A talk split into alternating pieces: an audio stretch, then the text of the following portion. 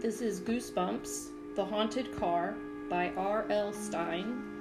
Chapter 16 starts on page 70. The car shot rapidly into the street. As if pushed by an invisible hand, the gear shift moved to drive. Stop! What's happening? I shrieked. I grabbed the door handle, tugged it up, and shoved all my weight against the door. Locked. Locked tight. Let me out! The tires skidded over the slick, frosty pavement. The car bolted forward, heading down the hill, down Forest Valley Road. No, this is crazy! Who are you? What are you doing? I frantically tried the door again. It didn't open. The car slid on the pavement, picked up speed as it curved downhill. I grabbed the steering wheel, struggling to keep the car on the road. Gasping in panic, I slammed my foot down on the brake pedal, but the car sped up instead of slowing to a stop. Laughter poured from the radio speakers the same low, cold laughter as before. Who are you? Where are you? I screamed. I trumped on the brake again, but the car didn't slow. I grabbed the key in the ignition and twisted it to off, but the engine roared even louder. I pulled the key from ignition and jammed it in my coat pocket, but the car rolled even faster. No! I uttered a terrified cry as the car swerved off the road, tires skidding. My head hit the ceiling as the car bumped over the hard ground.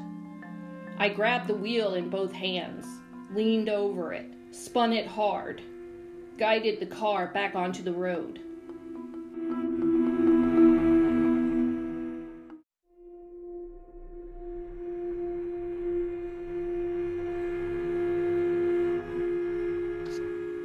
The road sloped steeply downhill.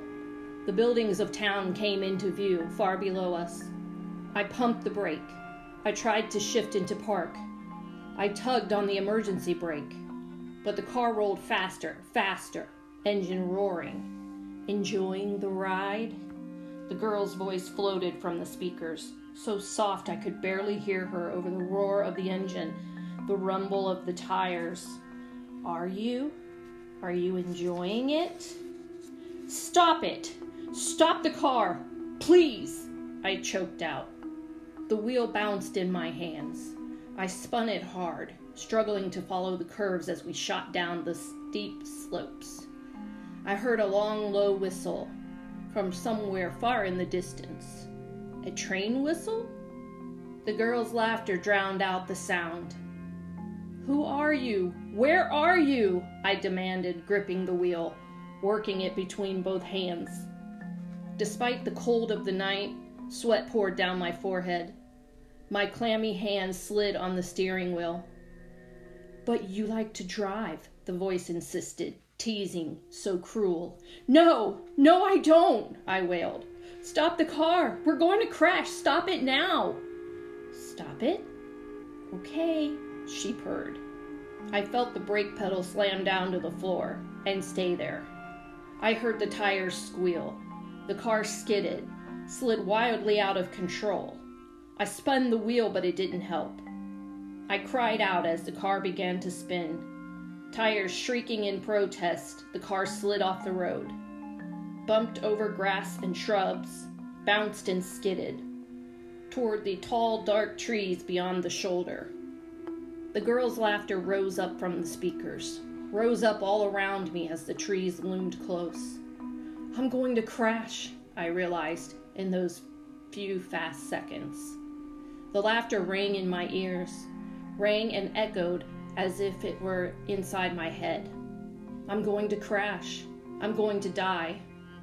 I jerked the wheel hard, frantically trying to spin the car away from the trees. The car bounced hard. Ow! I cried out as my head shot up against the roof again. The dark trees rose up in the windshield. The tires scraped over tall grass and weeds. Yes, I spun the wheel again, and the trees slid out of view. The car whirled around, rocked up and down, faced the road once again.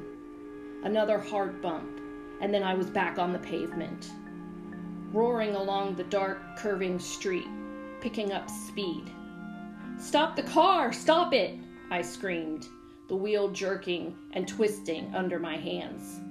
The girl's laughter floated over the roar of the engine. In the distance, I heard the wail of the train whistle once again. Who are you? Why are you doing this? I demanded, my voice bouncing with the car. More cold laughter, and then she moaned, I'm evil. I'm so evil. And the train crossing came into view in the headlight beams. I saw the guardrail slide down. Red lights flashed. To the left, I could see the dark outline of the train, black against the purple night sky. A whir of motion as the engine approached the crossing.